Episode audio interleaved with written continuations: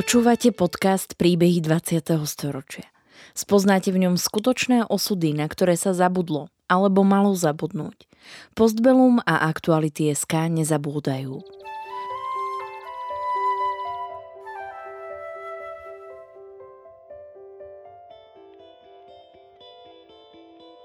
Vďaka konkrétnym príbehom sa dozviete, akým osudovým dilemám museli naši rodičia, starí rodičia, prarodičia čeliť. Postavení sme tak pred otázku, ako by sme sa v podobných situáciách zachovali my. Rozprávači príbehov 20. storočia rýchlo odchádzajú.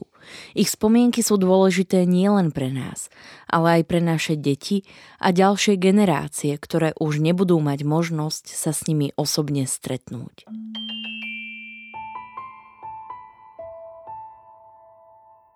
Anna Šestáková prežila druhú svetovú vojnu bez újmy, ale jej manžel sa dostal do hľadáčika EŠTB.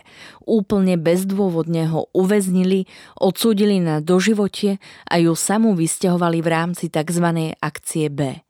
Až po šiestich rokoch odlúčenia manžela prepustili a v roku 1957 sa mohli pozvoľná vrátiť do normálneho života.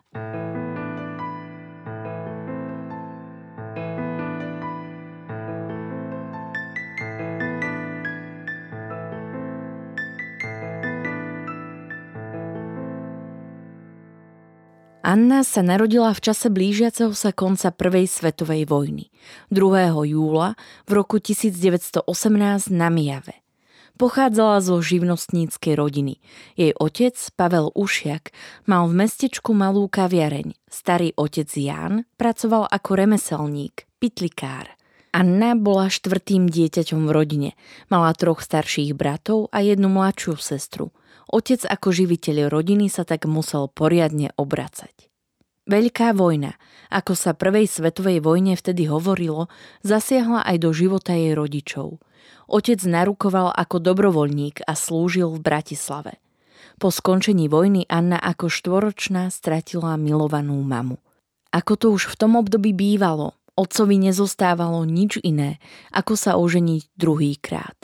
Tak aj urobil – Takže ma vychovávala tá mama, druhá veľmi dobrá matka to bola, prajná, dobrá, drahá.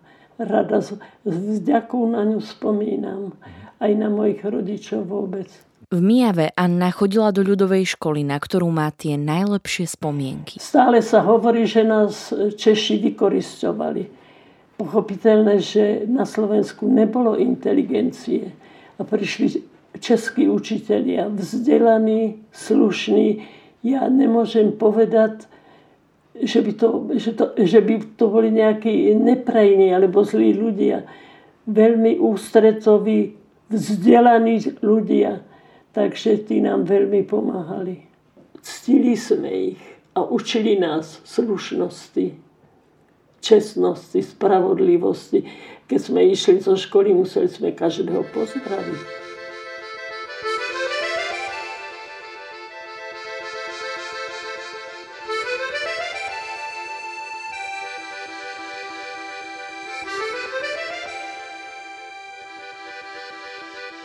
Rodinná situácia na západe Slovenska sa však zmenila a na začiatku 30. rokov sa tak Ušiakovci presťahovali do metropoly východného Slovenska do Košíc, kde Anin otec prevzal staničnú reštauráciu.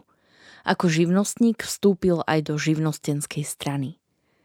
Anna má na medzivojnové roky v tomto meste veľmi pekné spomienky. Viete čo, mne sa tam veľmi páčilo a ja si myslím aj dodnes deň, že ten život v Košiciach je lepší ako v Bratislave. Možno, že je to mírne, ale bol tam dobrý život. Nemôžem povedať, priateľi, rôznorodá spoločnosť, Slováci, Češi, Maďari. A môžem povedať, že svorne sa tam žilo. Aj tí maďarskí chlapci celkom dobre sme spolu všetci vychádzali.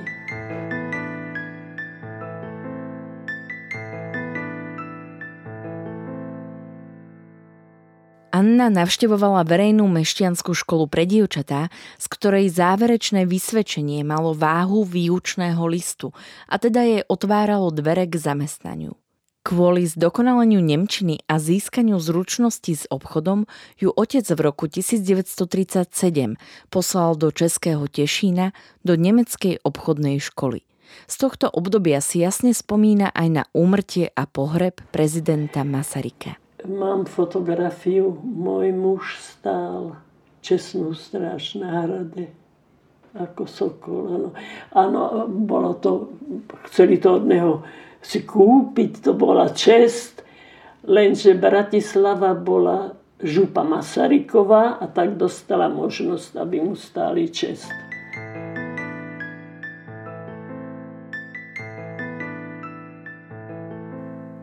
V Tešíne v závere 30. rokov na vlastnej koži pocítila mocenské snahy nacistického Nemecka, ako aj nárast antisemitizmu a spoločenského napätia medzi národnosťami. Preto sa Anna vrátila domov a v Košiciach zažila aj zmenu v republike po mníchovskom diktáte.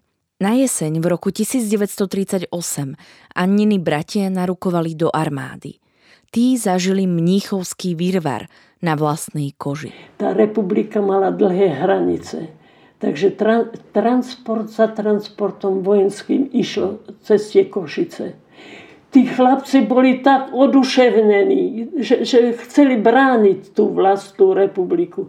Anna však v Košiciach, ktoré boli v priebehu jediného dňa odstúpené Maďarsku, tiež zažívala krušné chvíle. Z mesta sa museli vysťahovať. Za nový domov si rodina zvolila Bratislavu. Keď sa rozhodlo, že sa vzdáme Nemecku, čo ste potom s vašimi rodičmi, čo vaša rodina potom robila? No čo robila? Balili sme sa. Tam sme prišli oveľa a, ja, a potom som si dodatočne myslela, vlastne tam žiadne vyrovnanie nebolo. Pretože napríklad to ste nemohli odsťahovať výšavné pulty, lebo také veľké veci. Tak čo sme mohli, povedzme, máme príbory, ešte teraz sme ich pozerali, kde máme nádražná reštaurácia, čo, také drobné veci, čo sme mohli zobrať, sme si zobrali, ovšem nemôžete zobrať stoly a ja neviem, čo všetko tam bolo. Pamätám si, že sme mali, e, mama nechala kapustu na kyslo urobiť a potom ten súd za jednu korunu predal len na to, aby si to niekto zobral. Tak to, a za ten týždeň, čo sa mala, mali Košice evakuovať, najprv museli ísť štátne úrady a takéto podniky. Takže na tých súkromníkov toho moc nezostalo. Ešte bolo šťastie, že sme boli na nádraží, že ten otec si nejaký ten vagón vy.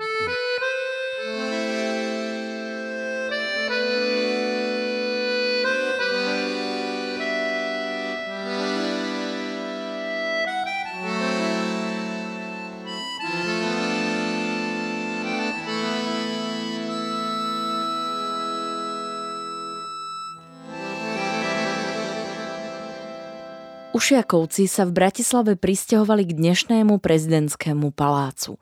Udalosti, ktoré nasledovali, tak mali ako na dlani. Pamätáte si e, potom tú atmosféru v Bratislave? Aká bola atmosféra, keď ste prišli? Hm. Čudesná. Bolo nám ľúto za republikou Československa. No, vlastne sa nevedelo, ako to všetko dopadne. Už gardy si už boli nastúpení. Práve som spomínala, bývali sme na námestí 1. mája, tam na druhom konci bola Slobodomurárska loža. To otvorili ľudácia, zosmiešnili všetkých ich mali za Židov, chovali sa veľmi nepekne. Veľmi nepekne. Váš otec vtedy musel uh, vystúpiť zo strany živnostenskej? Áno, potom sa to pochopiteľne rozpadlo, lebo sa rozpadla republika, tak sa to rozpadlo. Potom už sa o politiku nezaujímal.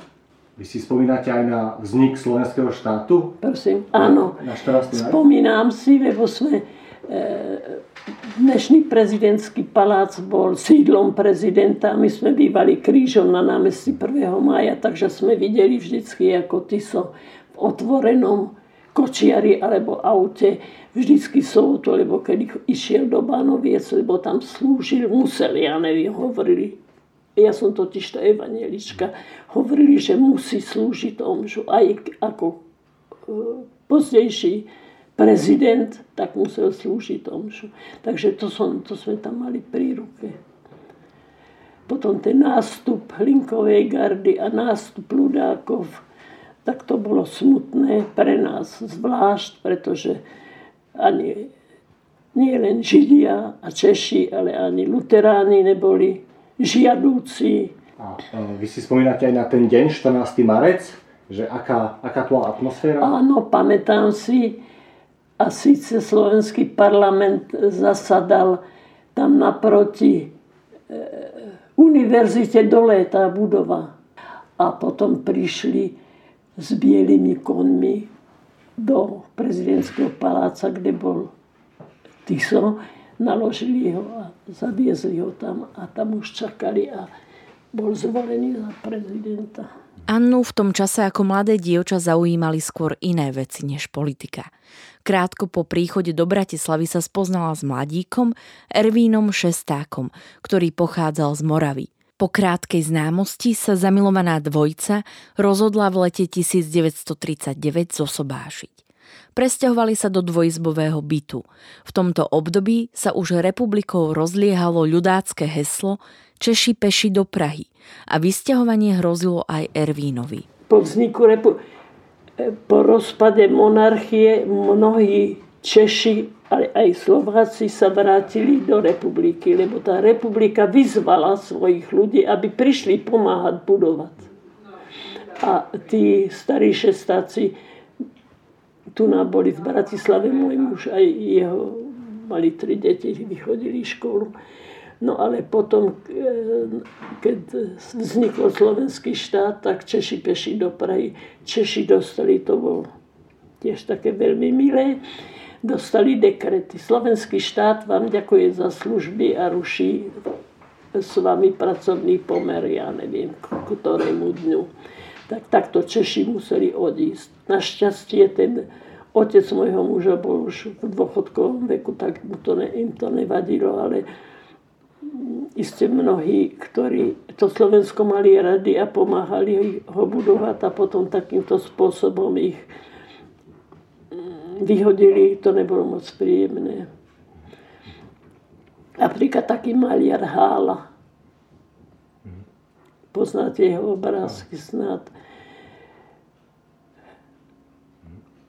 vy, takisto s dekretom musel odísť ešte na stanici ho e, gardisti šacovali, ešte mu peniaze zobrali. A on sa potom vrátil naspäť. Prečo? Pretože mal to Slovensko rád. A takých bolo veľa.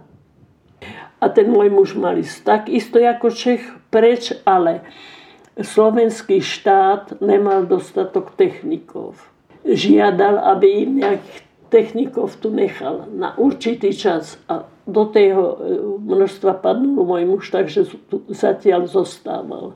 Takže, a potom tu zostal natrvalo so mnou.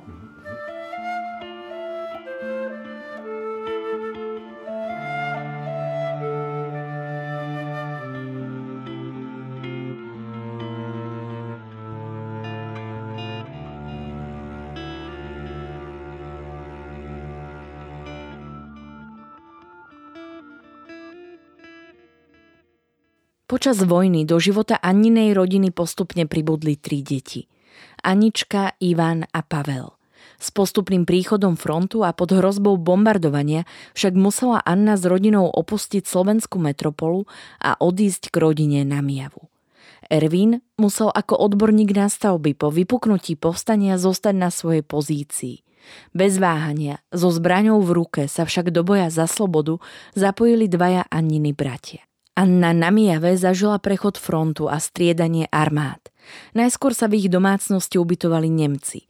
Po priblížení frontu odišli a vystriedali ich vojska prichádzajúce z východu.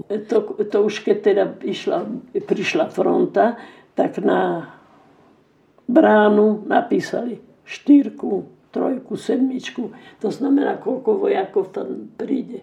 Tak k nám prišli, koľko, na, koľko sme mali tam vojakov, čo, som hovorila? Neviem. Traja, štyria, myslím štyria Rusi. E, Rusi išli v prvej línii a za nimi išli Rumuni.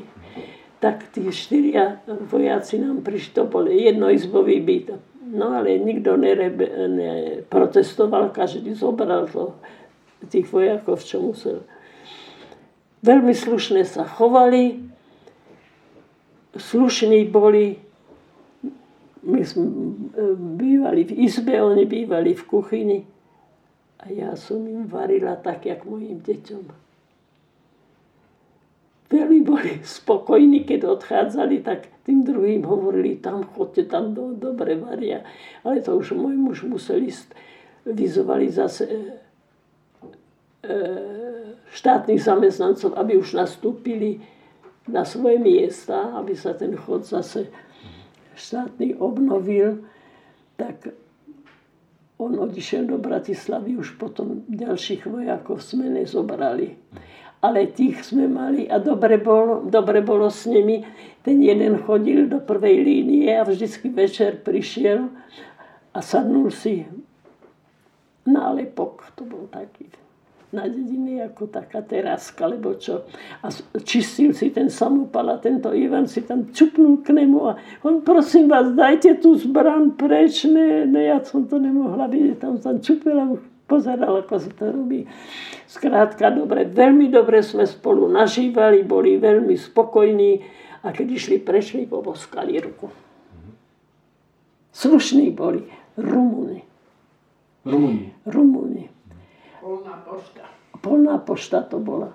A potom tí odišli, fronta išla ďalej a potom tí vojaci z Ruska, čo prišli, to boli chudáci, peši 100 kilometrov a zase k vám napísali na dvere koľko a to ich prišlo hodne. Ja som sa, manžel už bol preč, ja som sa bála, čo ja sama tam ešte mala som také dievča, čo bolo so mnou a tie dve deti som sa bála.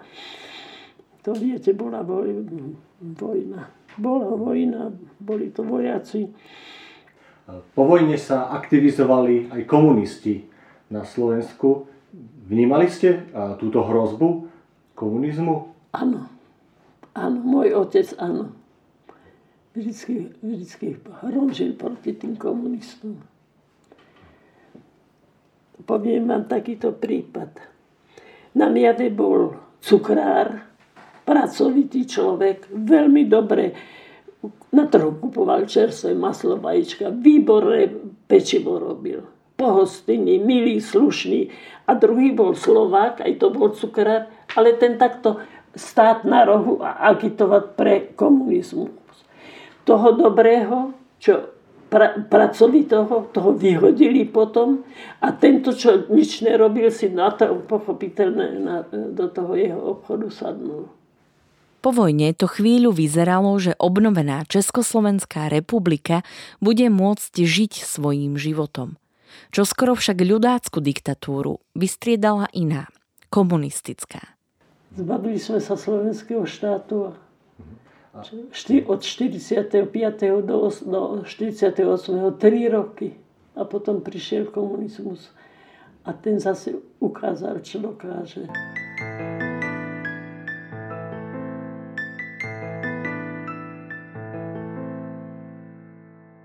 Ale mala som potom možnosť, som bola zamestnaná, mala som možnosť s niektorými komunistmi pracovať.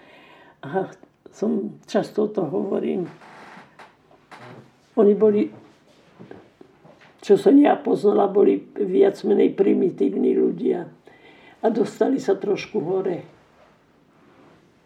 A na, neviem, či na tých budovala tá strana aj keď členovia rodiny s novými pomermi po komunistickom prevrate absolútne nesúhlasili, nad emigráciou neuvažovali.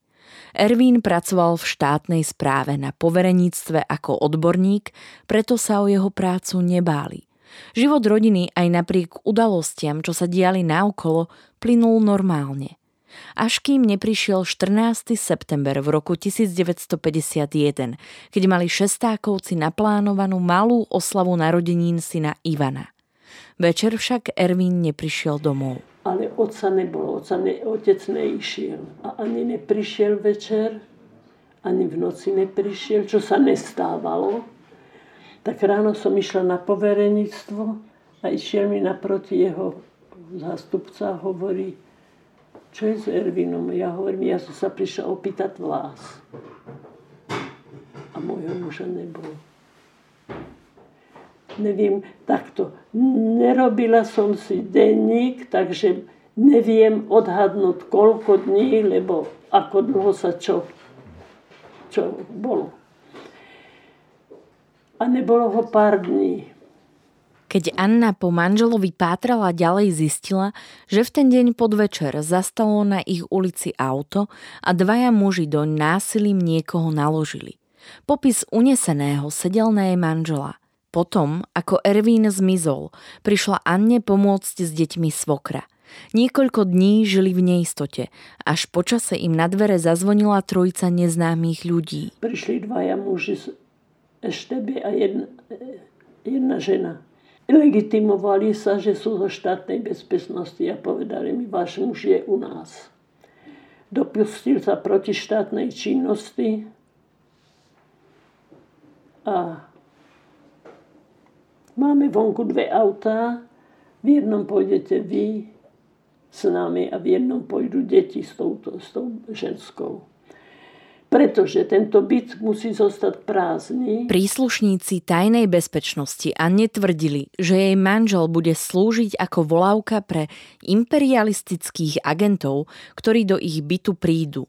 Vzhľadom na to, že tam môže dôjsť k prestrelke, je potrebné ju a deti dostať z bytu preč. Čo ja som mohla robiť? Ja som sa nemohla brániť. Annu so svokrou a deťmi internovali vo vile za mestom bez toho, že by vedeli, čo s nimi bude ďalej že nakoniec mi povedali, chodite. Mali sme, mali sme priateľov, mali sme spoločnosť, chodili sme na koncerty, do divadla. Žili sme ako taká normálna rodinka. A hovorím, chodíte do spoločnosti, prídete povedať, čo sa niekto čo hovorí a tak ďalej. Ja hovorím, no bez rozmýšľania, ja priateľov udávať nebudem. Prečo nemôžem robiť tak.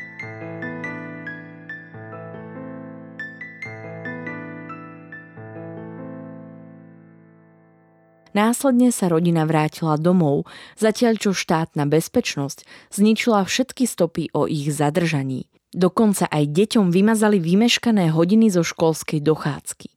Súd s manželom Ervínom sa začal na jar v roku 1952. To bola skupina ľudí a môjho muža tam dali ako inžinier šesták a spol. On ich prvýkrát na tom súde videl.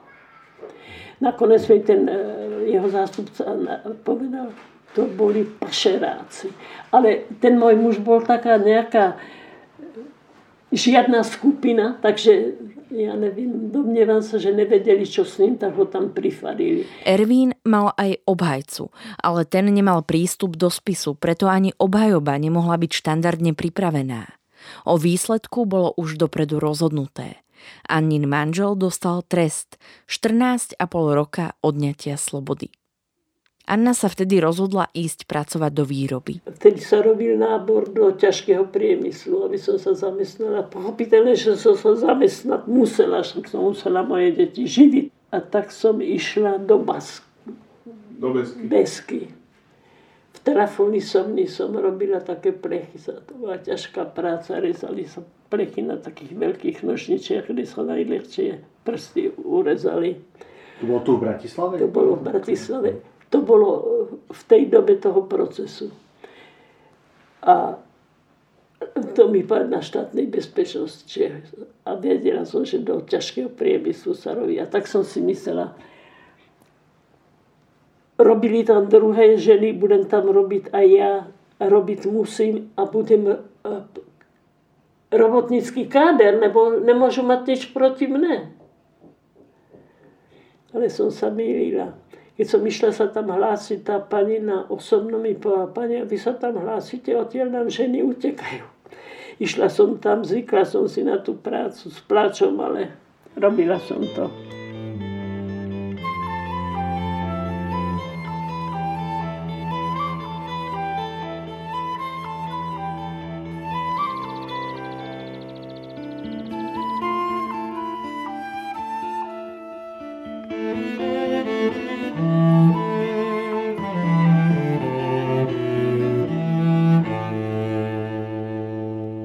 Ervín Šesták sa voči prvostupňovému súdu odvolal, preto mal ďalšie pojednávanie na Najvyššom súde v Prahe. Som vedela, že aby oni to ranné pojednávanie v Prahe stihli, musia ísť nočným rýchlíkom. Aj som čakala, aj skutočne tým nočným rýchlíkom išli. Anna sa prichystala a do vlaku, v ktorom prevážali jej manžela, nastúpila tiež. Celú cestu som stála pred tým kúpe, aby som mohla toho môjho muža vidieť, lebo veľmi bol, veľmi bol zničený. Pochopiteľné o tom, prečo bol zničený, vám hovoriť nemusím, lebo ako sa vyšetrovalo v 50. rokoch, to vie každý. Vystúpili sme a ja som prosila toho dozorcu, že či by som aspoň, lebo viem, že to si pamätám, že bolo konec e, školského roku, lebo som hovorila, aspoň vysvedčenie by som povedala, aké mali deti. Nechcel mi dovoliť.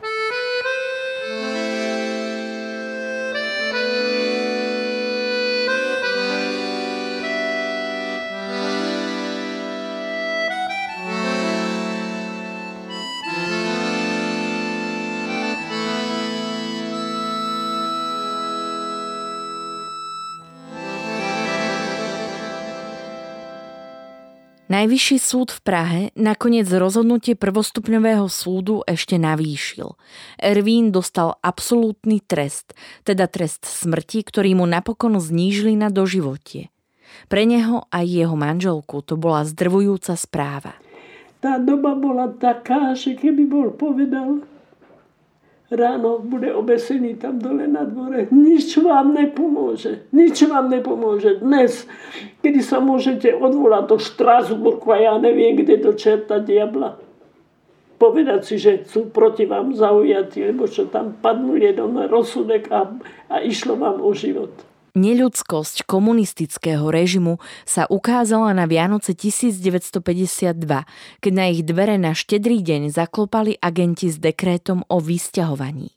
V rámci akcie B mala rodina Šestáková vyprázdniť byt v centre Bratislavy a presťahovať sa na vidiek, do dvorov nad Žitavou, kde nikoho nepoznali. Na štedrý deň, predstavte si, štedrý deň býval dňom pracovným vtedy Dostala som dekret o vysťahovaní na Vianoce. Viete, čo to boli za bezcitní ľudia? Jedného brata som mala zatvoreného, ten bol Jachimové. Jachimové. Jeden bol tu doma, tak išli sme a na tom dekrety bolo určujú mi bydlisko dvory na Čitavou číslo, to je tu napísané. Na druhý deň, 25. decembra, sa išla Anna s bratom pozrieť na adresu, kde mali ísť. Tam ale bývala akási žena s dieťaťom. Tak sme išli na Národný výbor, že to číslo je, číslo domu tam býva pani nejaká. A oni mi povedali, viete čo, s tým my nemáme nič, to je akcia ministerstva vnútra.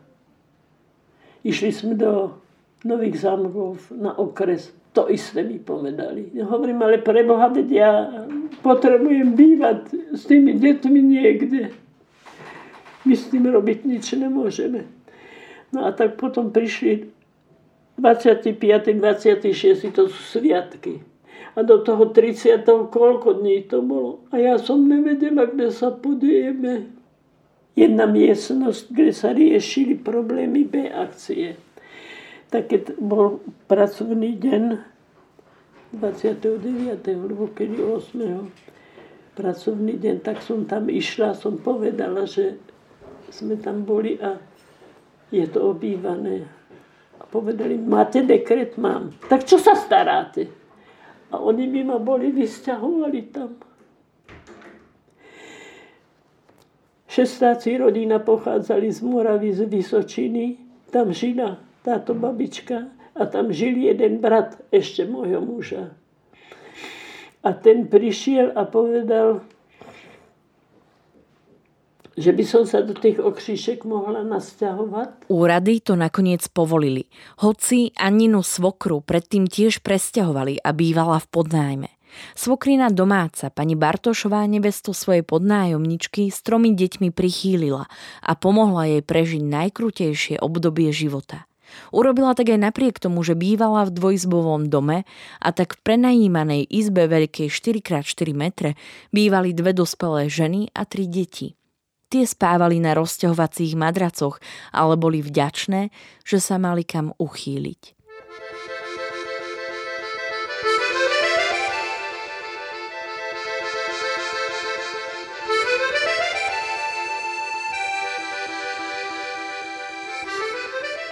Anna pracovala v pletiarni Pančúch v Okšiškách. Spomína, že hoci to bola malá dedinka, veľmi rýchlo sa v nej ujali idei komunizmu. Mnohokrát si od kolegyň v práci či susedov užila nadávky za to, že jej manžel rozvracal republiku. Nepríjemné je to, nepríjemné.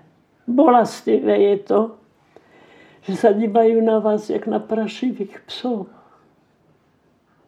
Každý si myslel, že ten môj muž chcel tú republiku zbúrať, lebo ja neviem, predať, lebo zničiť, lebo čo. Takže nikto sa nezastavil a nepovedal, no, jak sa vám tu páči, lebo pýtajte. Nikto, nikto. Aj tí ženy v tej pančuchárni boli povečení, bola to dosť komunistická obec. A tie ženy boli veľké komunistky nič z toho nemali, ale boli komunisti. Dnes máme schúzi, dnes máme schúzi, ako keby mali, išli do národného tohoto zhromaždenia v Prahe. V Prahe.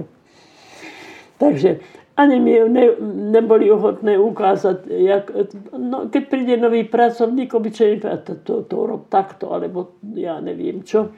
Nič, nechali ma tak, nech sa trápim sama.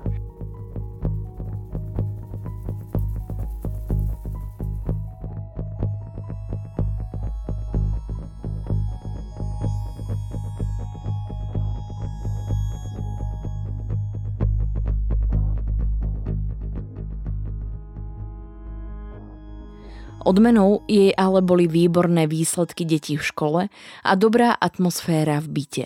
V tomto období jej manžela previezli z Ilavy do Opavy, kde už mal uvoľnenejší režim. Po piatich rokoch väzenia Ervín požiadal o obnovenie procesu. Revízna komisia a súd mu vymerali trest 2 roky, hoci pôvodne bol odsúdený na doživotie. A v tom e,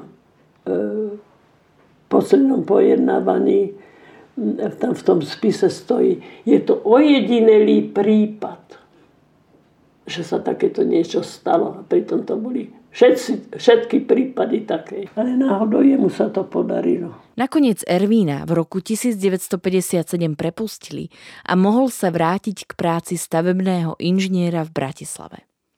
Anna s deťmi ešte musela nejaký čas zostať na Morave. Manžel za nimi chodieval, museli však žiť odlúčenie. So štátom ešte zápasila, keď jej deti z politických a náboženských dôvodov chceli aj napriek vynikajúcim výsledkom poslať na podpriemerné učilište. Následne sa rodina opäť spojila a presťahovali sa naspäť do Bratislavy. Deti už boli na internátoch a manželia po dlhých rokoch odlúčenia mohli konečne opäť žiť spolu. Anina celoživotná túžba po slobode a demokracii bola naplnená v novembri 1989. Toto obdobie prežívala veľmi citlivo. No to bolo, to bolo úžasné. To bolo úžasné. Neviem, koľko ľudí ešte aj dnes fandí komunizmu, ale normálni ľudia na to čakali predsa. Tešili sa. Každý chce žiť slobodné a mravné a sporiadané. Boli ste aj vy osobne vtedy na námestiach? Pochopiteľne. Každý večer. Tu už sme bývali tu na, manžel už nemohol chodiť, nechodil.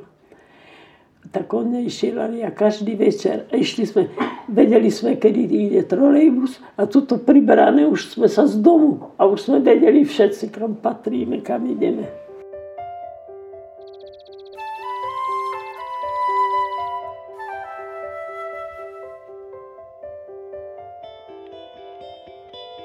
Najmä pre udalosti, ktoré zásadne ovplyvnili jej život, si celospoločenskú a osobnú slobodu ctí ako najvyššiu hodnotu. Po osobných skúsenostiach s dvomi diktatúrami 20. storočia však upozorňuje, že demokracia je vzácny, ale veľmi krehký výdobytok slušnej spoločnosti. Preto je jej storočná životná skúsenosť a odkaz nadčasový a aktuálny aj pre nás. Príbeh nahral v roku 2019 Filip Paučík a spracoval ho Jan Golian. Príbehy 20. storočia v Postbelum zaznamenávame, aby sme o ne neprišli, aj keď tu už s nami ich rozprávači nebudú.